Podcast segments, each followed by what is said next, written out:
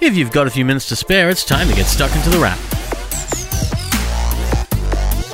For the week ending April 10, this is The Wrap, Australia's fastest technology roundup. And even though most of us are behind our tables and desks with the phones, tablets, and computers we already own, there's more on the way. More phones, more tablets, and more computers. More everything, really. When this whole coronavirus thing is over, it seems like stores will be stocked with stuff aplenty. And even before we're all allowed back in the real world, online stores will be there to fill the void. In fact, online is the place to go if you need something because freight is still working. You'll still get mail and deliveries, and that means if you want something, you can stay in and still buy it. That's dependent on price though, because while some things can feel priced in a friendly way, others can just seem so expensive. Take what's happening in high end phones with the new Moto Razr, which sees a big price for something with moderate specs and a foldable screen. It's Motorola's first foldable in Australia and commands a $2,700 price tag, but yet won't see local reviews thanks to Moto not running a local review program. That makes it really hard to recommend, and while that's an expensive phone, it's nothing compared to LG's 8K OLED TVs, which are coming to Australia with a pretty hefty price. There are two options, but both are fairly exy, with a buck shy of 36 grand in a 77 inch model and as high as $72,000 in an even bigger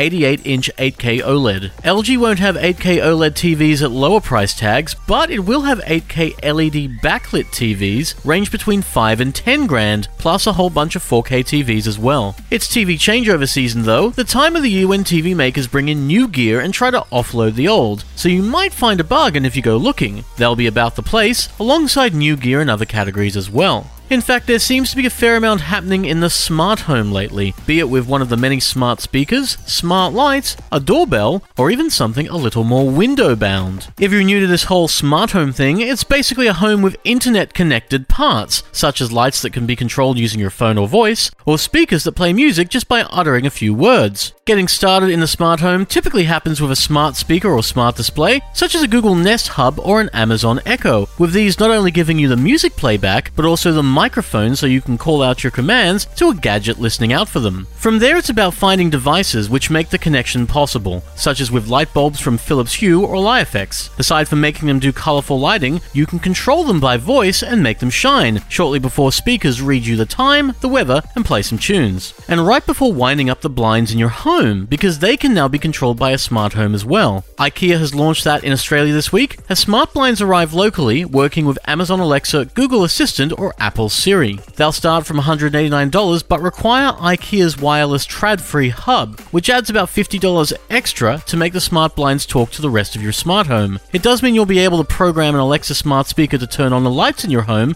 play a music station, and then tell you the weather when you make a good morning routine. And it's not just smart blinds in the smart home, but also smart doorbells, as Arlo horns in on Ring's territory with a video camera doorbell. It features water resistant design, a square picture, and even pre recorded messages for when you're not there. Or maybe when you are at home, but you just don't want to come to the door because you're enjoying your time with a new computer. This week, we're reviewing one of those new computers as we check out the latest MacBook Air, something Apple refreshed only weeks ago. The new laptop offers the same aluminium design and build it has for a couple of years now, and a dependence on Type C for charging and data. Where it's changed is the specs, the keyboard, and the price, and they're all really important. The specs are up to where an ultralight computer probably should be, with either a dual or quad core Intel chip under a 13 inch screen. Apple has moved the base storage amount to 256 gig, which is far more useful these days. But the real focus for us is the keyboard, which is a return to Apple excellence. Just like on the much bigger MacBook Pro 16, Apple has returned the scissor switch keyboard, which makes it more like the Mac keyboards of old. And it's not that the new keyboards were bad, just more prone to failure, needing repairs every so often. The new Air keyboard is so much better and even feels so much more reliable. Also handy is the price, which at a starting price of $15.99 is actually lower than it was last year, and yet feels like you're getting more bang for your buck.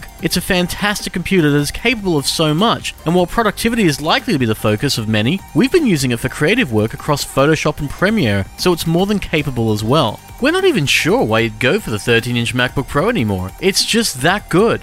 Sadly, it can't create time, and that's all the time we have. So, you've been listening to The Wrap, Australia's fastest technology roundup. A new episode goes online every Friday at Podcast One, Spotify, and Apple Podcasts. But until then, have a great week. We'll see you next time on The Wrap. Stay safe and take care.